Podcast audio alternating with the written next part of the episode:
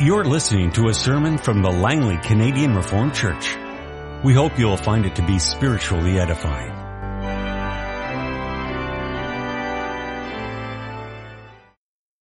Connection with the sermon this afternoon, I would invite you to turn to Joshua chapter 24, and we'll read the verses 1 through 27. Then Joshua assembled all the tribes of Israel at Shechem. He summoned the elders, leaders, judges, and officials of Israel, and they presented themselves before God. Joshua said to all the people, this is what the Lord, the God of Israel says, long ago your forefathers, including Terah, the father of Abraham and Nahor, lived beyond the river and worshipped other gods. But I took your father Abraham from the land beyond the river and led him throughout Canaan and gave him many descendants. I gave him Isaac, and to Isaac I gave Jacob and Esau. I signed the hill country of Seir to Esau, but Jacob and his sons went down to Egypt. Then I sent Moses and Aaron, and I afflicted the Egyptians by what I did there, and I brought you out. When I brought your fathers out of Egypt, you came to the sea, and the Egyptians pursued them with chariots and horsemen as far as the Red Sea. But they cried out to the Lord for help, and he put darkness between you and the Egyptians. He covered the sea over them and covered them. You saw with your own eyes what I did to the Egyptians. Then you lived in the desert for a long time. I brought you to the, to the, land of the Amorites who lived east of the Jordan. They fought against you, but I gave them into your hands. I destroyed them from before you, and you took possession of their land. When Balak, son of Zippor, the king of Moab, prepared to fight against Israel, he sent for Balaam, son of Beor, to put a curse on you. But I would not listen to Balaam. So he blessed you again and again, and I delivered you out of his hand. Then you crossed the Jericho and came, uh, the Jordan and came to Jericho. The citizens of Jericho fought against you, as did all the Amorites, Perizzites, Canaanites, Hittites, Girgashites, Hivites, and Jebusites, but I gave them into your hands. I sent the hornet ahead of you, which drove them out before you, also the two Amorite kings. You did not do it with your own sword and bow. So I gave you a land on which you did not toil, and cities which you did not build, and you live in them and eat from vineyards and olive groves that you did not plant. Now fear the Lord and serve him in all faithfulness. Throw away the gods your forefathers worshipped beyond the river and in Egypt and serve the Lord. But if serving the Lord seems undesirable to you, then choose for yourselves this day whom you will serve, whether the gods your forefathers served beyond the river or the gods of the Amorites in whose land you are living. But as for me and my household, we will serve the Lord. Then the people answered, Far be it from us to forsake the Lord to serve other gods. It was the Lord our God himself who brought us and our fathers up out of Egypt, from that land of slavery and performed those great signs before our eyes. He protected us on our entire journey and among all the nations through which we traveled. And the Lord drove out before us all the nations, including the Amorites who lived in the land. We too will serve the Lord, because He is our God. Joshua said to the people, you are not able to serve the Lord. He's a holy God. He is a jealous God. He will not forgive your rebellion and your sins. If you forsake the Lord and serve foreign gods, He will turn and bring disaster on you and make an end of you after He has been good to you. But the people said to Joshua, no, we will serve the Lord. Then Joshua said, you are witnesses against yourselves that you have chosen to serve the Lord. Yes, we are witnesses, they replied. Now then, said Joshua, throw away the foreign gods that are among you and yield your hearts to the Lord, the God of Israel. And the people said to Joshua, we will serve the Lord our God and obey him. On the day Joshua made a, on that day, Joshua made a covenant for the people, and there at Shechem he drew up for them decrees and laws. And Joshua recorded these things in the book of the law of God. Then he took a large stone and set it up there under the oak near the holy place of the Lord. See, he said to all the people, this stone will be a witness against us. It has heard all the words the Lord has said to us. It will be a witness against you if you are untrue to your God. Now we'll turn to the New Testament, to Romans chapter 1. I'll read a number of verses there. Romans chapter 1, 18 through 23, page 1747 of your Pew Bibles.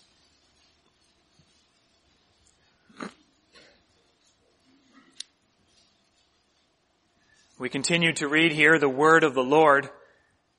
The wrath of God is being revealed from heaven against all the godlessness and wickedness of men who suppress the truth by their wickedness. Since what may be known about God is plain to them because God has made it plain to them. For since the creation of the world, God's invisible qualities, His eternal power and divine nature have been clearly seen, being understood from what has been made so that men are without excuse. For although they knew God, they neither glorified Him as God nor gave thanks to Him, but their thinking became futile and their foolish hearts were darkened. Although they claimed to be wise, they became fools and exchanged the glory of the immortal God for images made to look like mortal man and birds and animals and reptiles. Our text this afternoon is the first commandment as it is explained in the Heidelberg Catechism and confessed there. Question and answers 94 and 95. The first commandment, you shall have no other gods before me. What does the Lord require in the first commandment? That for the sake of my very salvation, I avoid and flee all idolatry, witchcraft, superstition, and prayer to saints or to other creatures. Further, that I rightly come to know the only true God, trust in Him alone, submit to Him with all humility and patience, expect all good from Him only, and love, fear, and honor Him with all my heart. In short, that I forsake all creatures rather than do the least thing against his will. What is idolatry? Idolatry is having or inventing something in which to put our trust instead of or in addition to the only true God who has revealed himself in his word.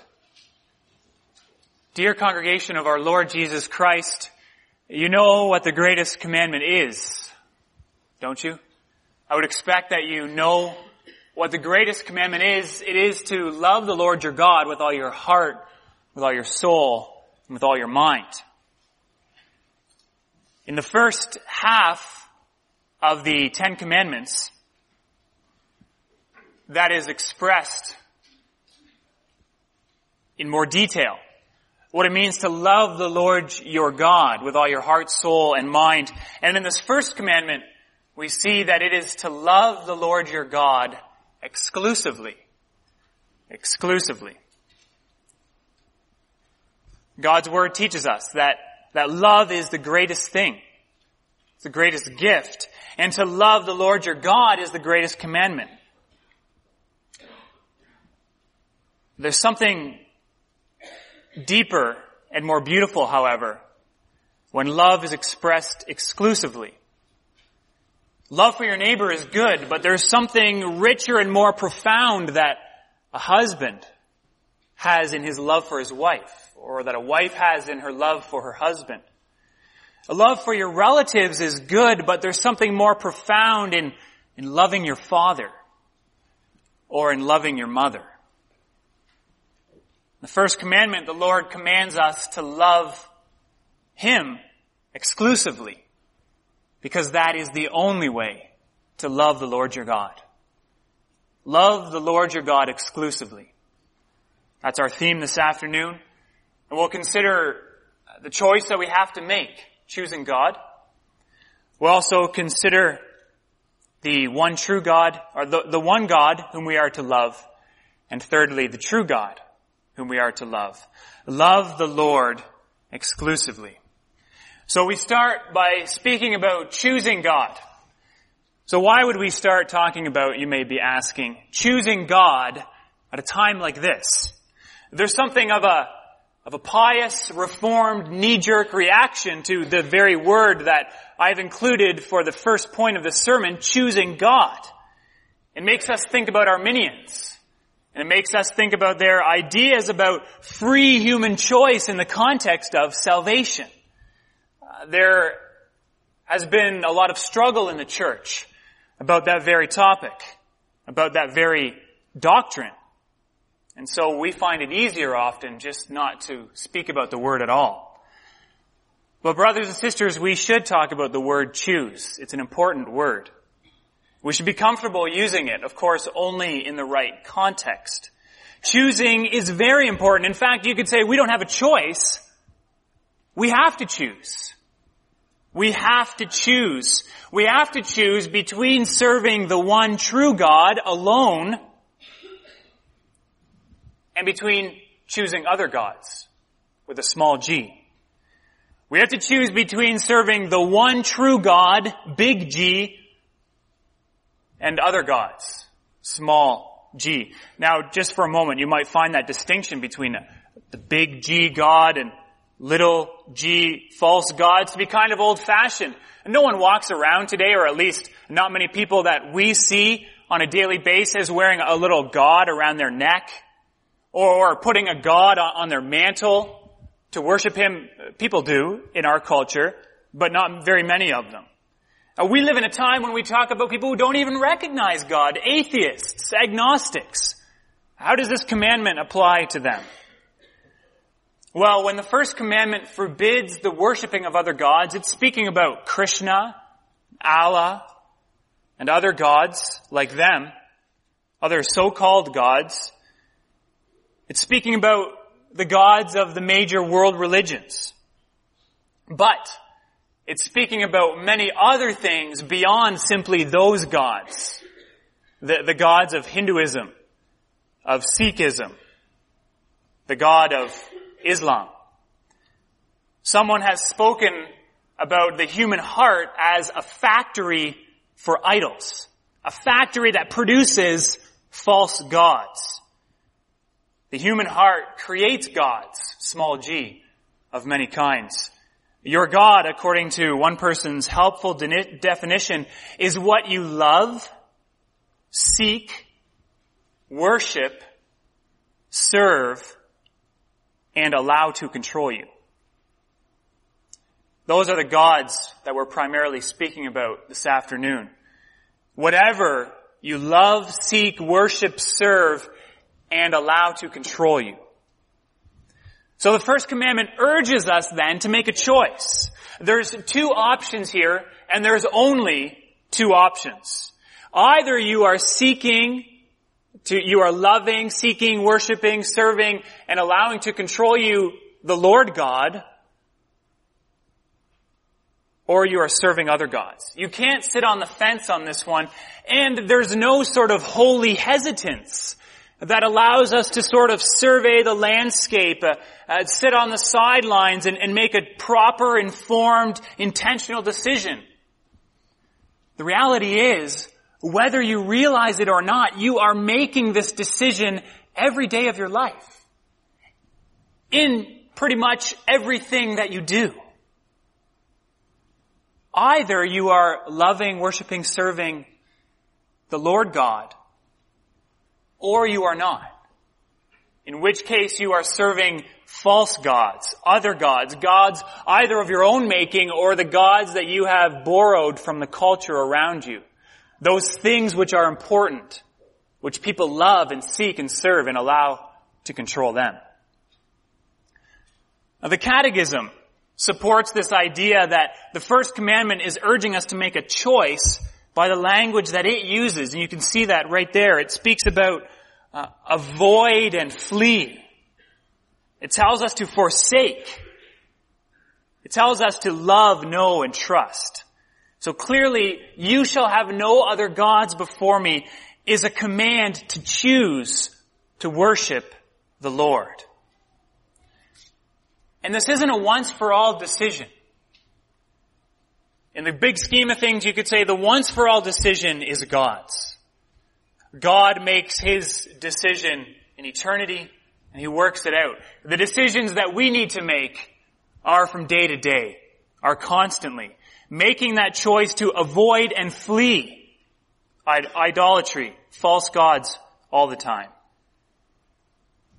So to be clear, we aren't t- talking about choosing God in, in those ultimate terms that the, the canons of Dort, for example, lays out the Arminian Calvinist debate. No, choosing to set about gods in our hearts is our responsibility and obedience within the covenant that God has made us. It is because God has chosen us as His own. It's because God has claimed us for us, us as His own in our baptism that we need to respond and choose to love Him every day. It's part of the thankful obedience for what God has done for us.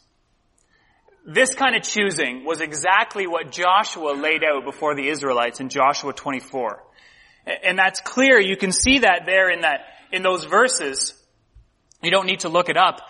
At the beginning, verses 2 through 13, he recounts what the Lord has already done for the Israelites.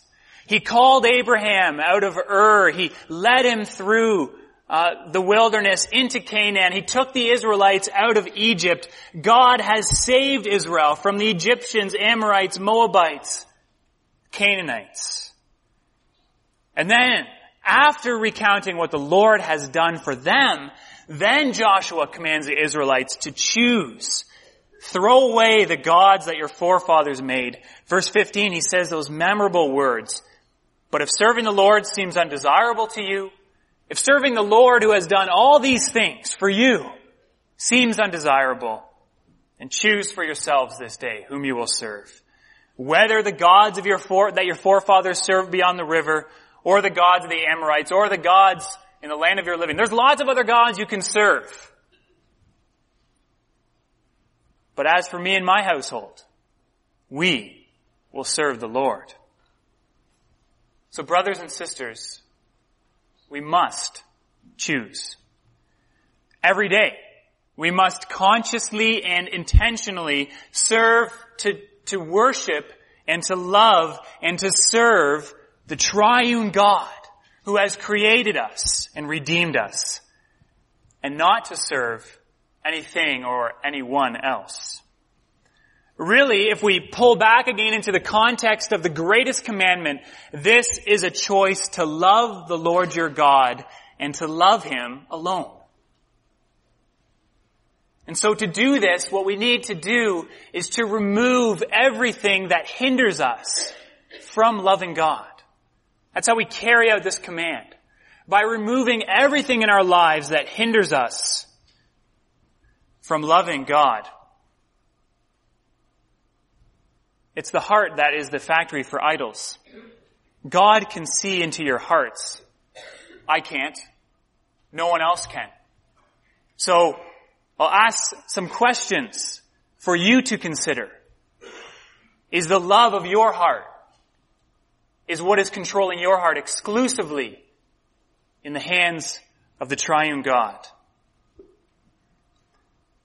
Is there something that keeps you from wholeheartedly committing yourself to the care and to the plan of your Father? Does God the Father's plan cause you pain? Cause you to get upset? Cause you to leave Him? Is there something that is causing that in your heart? Something you love more than what He has willed for you? Is there something or someone that Jesus would say to you, you need to cut that out of your life because it is diverting your attention from me. I am the Redeemer. I am the Savior. Are you looking to something else to save you? Are you looking to something else to satisfy God? Is the Holy Spirit the one who is directing your heart's love? Or does something else get behind the wheel every now and again when you let it? When you go to the casino? When you go to the bar? When you go out with your buddies? You allow that to get behind the wheel of your heart and to drive it in its own direction. And if there are competing gods in our hearts, we need to get rid of them radically. If you would avoid, if you would choose to avoid, uh, you would do this just like you would choose to avoid and flee a prostitute who would come up to your door while your wife is gone or your husband is gone. And you would do that because you've committed yourself to love your wife and her alone. And so you need to avoid and flee, shut the door, walk away from the things that are taking, that are compromising your love of God. You need to remove everything that hinders your love for God. But brothers and sisters, you also need to cultivate that which sustains the bond of love for your Father, for His Son, and for the Holy Spirit. Just like loving your, your wife or your husband requires that you understand him. That you know what makes him tick, that you, you search out what gives him joy and pleasure. So too, choosing God, choosing to love God means choosing those things which God loves. And so cultivating that bond of love. And how do you do that? Well, you express your love in prayer and in praise. You submit yourself to His will. You listen attentively to His words for you. You experience deep fellowship with His other children around you. You explore the person and the work of His Son, Jesus Christ. And many more things. They're all, in fact, laid out in God's Word. And so to cultivate the bond of love with God, we need to cultivate our passion and attention for God's Word. That is how we, we grow more and more in obedience to the first commandment, to love the Lord your God alone. Your relationship with anyone grows when you, when you listen intently to what they have to say, when you, when you diligently try to, to understand more about them. And it's no different with your Father in heaven, with the Son at His right hand, and with the Holy Spirit who lives in your heart. It's true especially of our love for the triune God. And so we, brothers and sisters, we need to choose God. We need to choose, going to our second point, the one God. The choice we're making is between exclusive love for the Lord or for something else. That something else which will necessarily be others, plural. This is really what the commandment is all about. It's about recognizing, choosing, loving, and worshiping the one true God. In Deuteronomy 6, before Moses gives the law, he states that oneness of God clearly. He says, Hear, O Israel, the Lord your God, the Lord is one. Love the Lord your God with all your heart, soul, and mind. The Lord is one means the Lord is the only one. He is the only God. He is not many like the gods of the other nations. He won't share his position as the exalted God with anyone else. He is one. He is the only God. And in fact, this emphasis on the exclusiveness of God is, is captured in, in a little bit of wordplay that happens in this first commandment as well. The word for gods in the commandment, you shall have no other gods before me, is in fact the word that in other places in the Bibles can be used to refer to God, uh, our God, Elohim. You shall have no other Elohim before me. And so you could say, you shall have no other big G God before me. There's another God out there, but don't have him, have me. But that's not right because there is only one God. And every time that the word refers in the singular to God, it's speaking about the one God. And this wordplay then reveals a, a, profound truth that while there is only one true God, there are many false gods around. So pretenders to be God. To cease to be an exclusive worshiper of God then is to become a worshiper of the many. Again, Think of love in the context of a marriage relationship. In marriage, you're bound by oath to an exclusive relationship with one person. But then to break that oath, to break that exclusive relationship, really, uh, there's no good in any, in any exclusivity after that. There's only the exclusive love for your wife, and if you break that, then you are a lover of the many. The serving of many gods is called polytheism. And that was in fact the major religion of the day, both in the times that Joshua wrote in and in the times that Paul wrote in in Romans chapter 1. The Israelites knew only too well, as their history would show, They knew only too well the gods of the other nations. The, the Egyptians had a whole pantheon of gods. Ra, the sun god, uh, Anuket, the Nile goddess. The Babylonians had many gods. Joshua speaks about them, saying that Abraham and his fathers used to serve those gods when they lived in the land of Ur. The Canaanites had many gods, Baal, Asherah, etc. These people were polytheists and they literally had pictures and statues and, and representations and, and trees and poles that were the gods that they served, which they used to serve them. That is idolatry.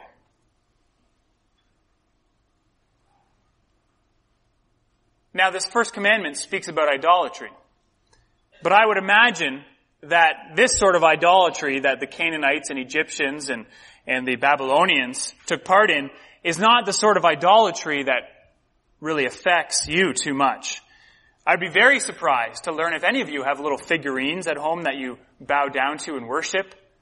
Or wouldn't it be strange, kids, if, if your parents had a tree in the backyard that they called God? Of course, that's strange and again, it would be very surprising to learn that anyone does that. But yet, we need to realize that this tendency toward loving, serving, and worshiping gods remains a problem for us as well. It's not that we're so advanced and enlightened that we know their folly and we no longer participate in it. Many people might not define themselves as polytheists, but if we were to uh, put them down on the operating table and give them a spiritual autopsy, open up their heart, we'd find there are many idols living there. There are many things in which even we place our trust. That's really what polytheism was all about. The people had many gods, but it was what those gods represented that really mattered. They had gods for rain, they had gods for sex. They had gods for wealth, gods for good crops. And so the, the gods of the polytheists, of the Canaanites, Egyptians, and Babylonians were just really physical manifestations of the gods that lived in their hearts.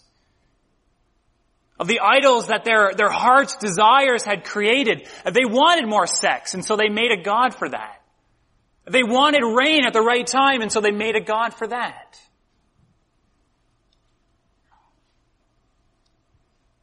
And these idols are idols that our hearts are capable of creating today as well. Idolatry, as the Catechism explains it, is having or inventing something in which to put our trust. That's really what idolatry is all about. It's about finding trust in something. It's about controlling and manipulating situations in order to appease your own troubles, your own uh, heart, to make you feel better, People who long to find safety, satisfaction, and pleasure will naturally create idols and attempt to gain those. And if you're not seeking your safety, your satisfaction, or your pleasure in the one true God, then you're seeking it in an idol of your own making, an idol of your heart. Love for God adores His ways, adores His providence, adores His timing, adores the way that God does what He was, does, and the way that you experience those blessings. Idolatry is a rejection of the Lord's ways, saying to the Lord, your ways aren't good enough for me, I have to take matters into my own hands. It's a rejection of His providence, of His wisdom. Idolatry is focused on getting what you want, rather than submitting to what God wants. Now look at this list in answer 94, in, in answer 94. It speaks about idolatry and then witchcraft, superstition, and prayers to saints and other things. And so you might wonder, perhaps you wondered as we read this, do people any even, maybe we're not polytheists like in, in times of the Bible, but do people even do any of these things anymore? Witchcraft, superstition, prayers to saints? Well, they certainly do. But in many ways, those were the idols of bygone times or of other cultures. It's true that the dangers of the occult and of of popular spirituality, they offer to us false gods to love. But what our culture specializes in is not these, but in certain kinds of idols. The idols today, however, have lost their religious garb. Uh, we don't take sex and, and, name it something else. We don't take wealth and, and give it the name of a god. We just call it money, sex, power. Those are the gods of our culture. Idols are what grab you and what compel you to do the things that you do. Isn't it true that in our culture, money, sex, power, notoriety, fame are the things that are motivating so many people's actions? And if we allow it, motivating our own as well. But brothers and sisters, the idols of money, sex, power, or any others have not delivered you. They haven't saved you from your lost and miserable condition. In fact, they've only contributed to it. These, they do offer momentary pleasures, temporal safety, shallow satisfaction, but they are mere impostors to the one true God the only God. It is to Him that we, we owe all our thankfulness and praise. It is in His hands that, that all the history of the world is contained, in which all the providence of our lives sits. Seeking safety in, in the God of money is not going to help. Money can't do anything for you. It's just as blind and deaf and dumb as the idols of Psalm 81. God is a God who can do something for you. Don't let the idols of our culture, the idols of your heart compel you. Worship the Lord, the one God. Worship Him alone. Worship the true God. It's our third point. The true God. Over and against the many gods, often expressed in idolatry, God calls us to, to worship Him, the true God, the triune God, who is true and in whom is truth. This is what the first commandment instructs us to do positively, as the Catechism succinctly put it, to rightly come to know the one true God this commandment has a tremendously positive aspect to it. Despite all the ugliness and, and slavery that there is serving false gods, there is power and beauty and freedom in the one true God. There is life in getting to know Him. There is life in having faith in what He's done for you and in trusting Him with your life. He is, after all, God.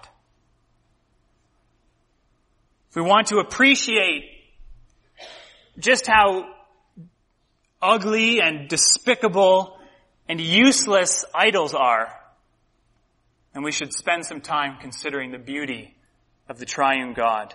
Who is this God that we serve? He's the creator. He is the creator and sustainer of the whole universe. And he has revealed himself through what he's made, Paul tells us in Romans 1 and He's revealed Himself more specifically in His Word. And although our hearts would be prone to distort our conception of Him, God is also the creator of new hearts. And through the work of the Spirit, we understand, we appreciate, and we can worship and love Him as He is, the one true God. He is the God who created the universe. He's also the God who created you. Whether you know it or not whether you appreciate it or not. I always find in, in speaking to unbelievers, this is a profound place to start, that God has also created them. God has created all of us. He's not just the creator of everything out there. He's the one who made you. He, he knew you before you were. He formed you in the womb of your mother. He owns you. And he has every right to be worshiped and adored by you exclusively. You're not a self-made person. Good looks have never given you anything. Wealth did not make you in its image. God has. God made you in His image. And so your love and your trust and your affection is rightly placed in Him. He's incomprehensible, and yet He makes Himself known. He's incomparable because He's the only true God. He's infinitely exalted over His creation, over time and space and every creature. He's vast and transcendent. He's holy, almighty, all-powerful, all-knowing. And yet He is profoundly with you, with us. He's the one true God, and He's the triune God. He's the Father who created you. He's the Son who redeems you. He's the Spirit who sanctifies you. God the Eternal has made Himself known through His Word, and the Word became flesh in the person of Jesus Christ. What idol has ever come to sympathize with you in your frailty? You feel weak and you need help, and you look to power. Does it sympathize with your lost condition? What idol has ever suffered and died for you? Idols are cruel masters who are never satisfied. God is compassionate and gracious. He's slow to anger and he's abounding in steadfast love. He's the God who reaches out to you. He's perfectly satisfied with you through the work of his son on your behalf, Jesus Christ. And as if the word made flesh was not enough to draw our hearts to, to love the Lord our God alone, He's given us His Spirit to lead us on, to guide us, to fill us with love for Him. The true God is the triune God. One in essence, three in persons. He's the God who has created, redeemed, and guides you through all of life's paths. He's the one true God. And He is the only God that is worthy to worship, to serve, to love, to seek, and to allow to control you. He's the God who incomparably, incomparably, it's not even a, a comparison or a question. He is the only God who loves you. Amen. This has been a sermon from the Langley Canadian Reformed Church. For more information, please visit us on the web at www.langleycanrc.org.